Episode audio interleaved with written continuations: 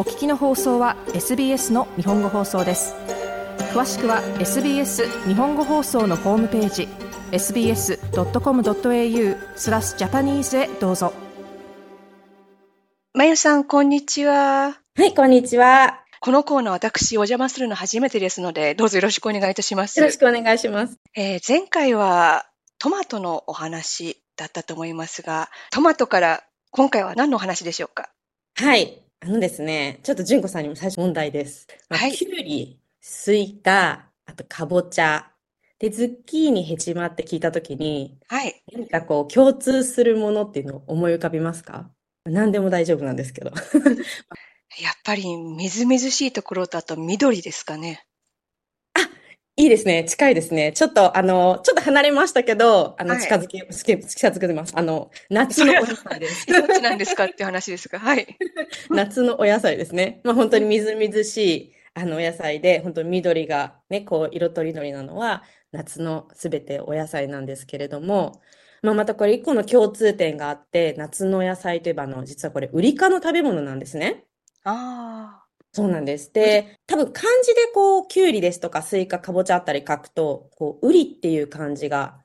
入っているので、多分漢字で書く方がわかりやすいと思うんですけれども、今日はちょっとこのウリ科のお話をしていこうかなと思っております。はい。で、まあ、ウリ科といってもね、こう、今さっきというように本当にたくさんジャンルはありまして、あの皆さんがいつも食べられるキュウリ、ズッキーニ、スイカもなんですけれども、あの、もうちょっと離れると、例えば冬瓜だとか、うん、縞瓜だとか、まあ、先ほど言ったズッキーニとか、そういうのもすべてウリ科の食べ物なんですね。うん、で、冬瓜は多分、名前のなんで冬なのに夏の野菜なんだって思う方いらっしゃるんですけど、はい、これは単純に夏に取れるんですが、まあ、冬まで涼しい場所で保存できるっていうことから、冬瓜っていうふうに名付けられたそうなんですよ。ああ、なるほど。そうなんです。で、どうしてこの売り化にしようと思ったかっていう話をしますと、はい。まあ、あの、千代子さん今シドニーですよね。そうです。はい。私は今メルボルンなんですけど、まあ、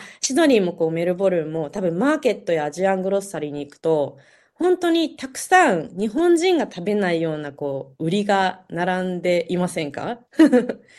大体英語でなんとかメロンっていうふうに書いたりしているんですけれども。で、まあゴーヤとかもね、ズッキーニっていうのはわかるんですけど、本当にあの長細いひょうたんみたいな緑色とかもありますし、うん、あの、スーパー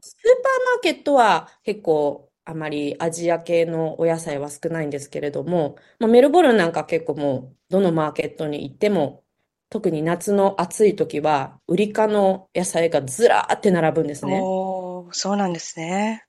なんです。ただ、日本人は本当どうやって使うかわからないですし、まあ、何の野菜かわからないので、多分もう何も素通りというか 自分の買いたい野菜しか買わないと思うんですけれども、まあ、この売りか、はい。でもこの売りかはですね、あの、どうして私が紹介したいかっていうと、実は本当に栄養素満点で、これから暑い季節になるために、あの、ビタミン C ですとか、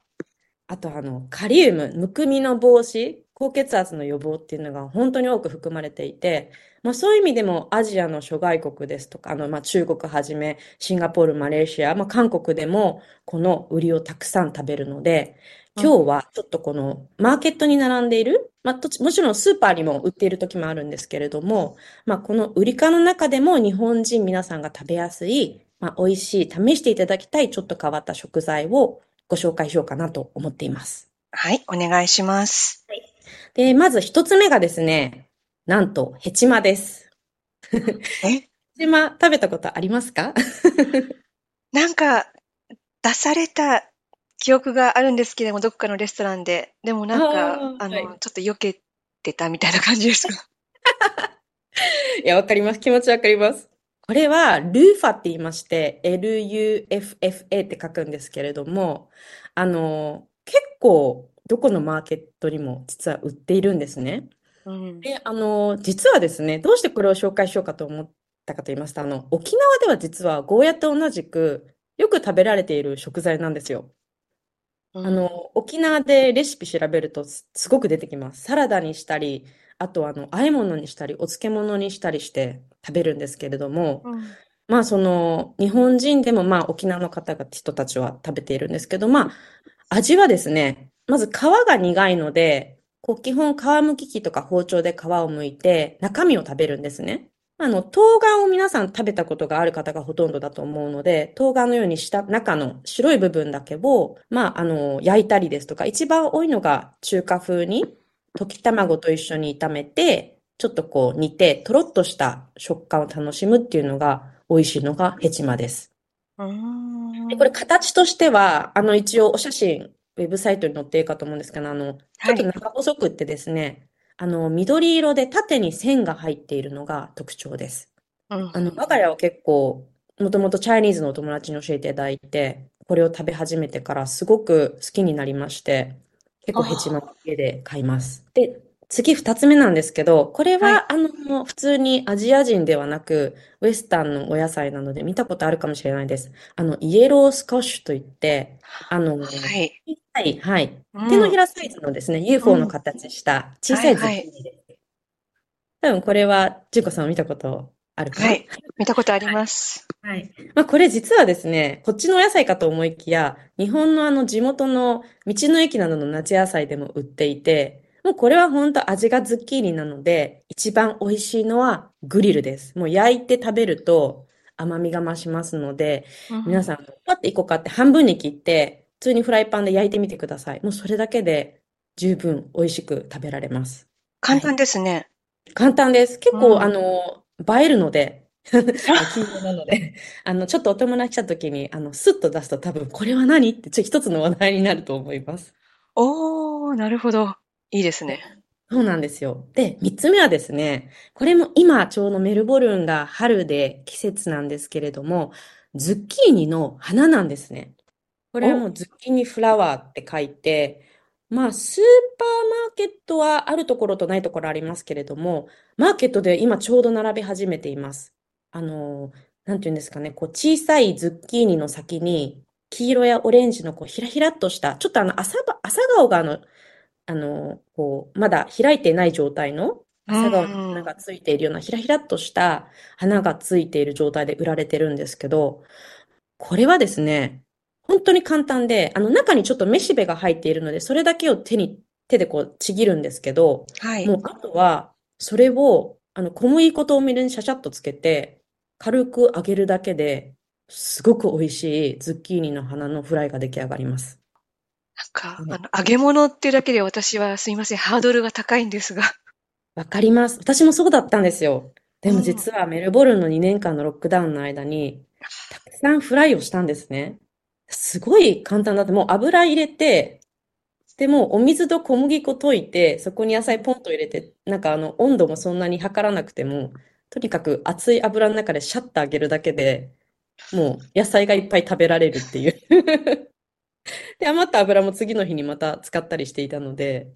あの、うちの子はもう取り合いになりますね。ズッキーニの花のフライになると。あの、もう少しこう美味しくしたければちょっとチーズなんかも入れてフライにするといいんですけれども、まあ、これはイタリアのあの、お料理なので、イタリアンレストランに行くと、今、ズッキーニのフラワーのフリットっていうのはメニューに書いてあります。え、どのくらい揚げ物だと、どのくらい買えばいいんでしょうか？花ですか？花、ズッキーニの花。うん、あの、だいたい5本で1パックぐらいにはなるんですけど、我が家はそれ2パックで、なんかもうおやつに食べちゃうので、20本くらいは買っておかないと、取り合いになりますね。ああ、なるほど。はい。まあこんな感じでちょっとね、この3つだけ日本人も大好きなものかなと思って紹介したんですけど、最後にですね、あの、ズッキーニを使ったフランス料理をちょっと一品ご紹介しようかなと思ってます。なんか聞いただけでおしゃれな感じですね。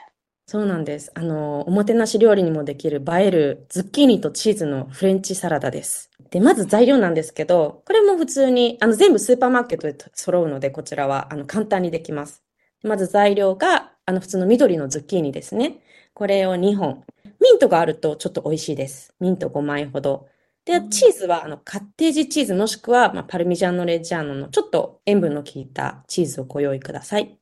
で、あの、ローストした、まあ、松の実もしくはくるみ、ちょっとこう、ピーナッツ系の歯ごたえのするものを少々です。で、オリーブオイルが大さじ2、えー、レモン汁が小さじ2、で、塩コショウを少々ご用意ください。でも作り方簡単です。まずズッキーニを薄切りにして、オリーブオイルを引いたフライパンで両面合わせて3分ぐらい焼きます。で、焼き上がったらもうそのままお皿に盛り付けて、で、オリーブオイルももうそのまま全部かけちゃいます。で、もその上から、さっき言ってたローストした松の実もしくはくるみ、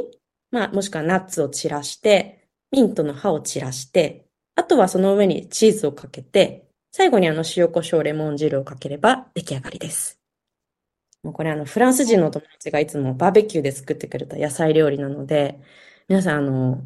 ちょっとレシピ見ながらスーパーでパッと食材買えばできるので試してみてください。はい、ありがとうございました。はい、ありがとうございました。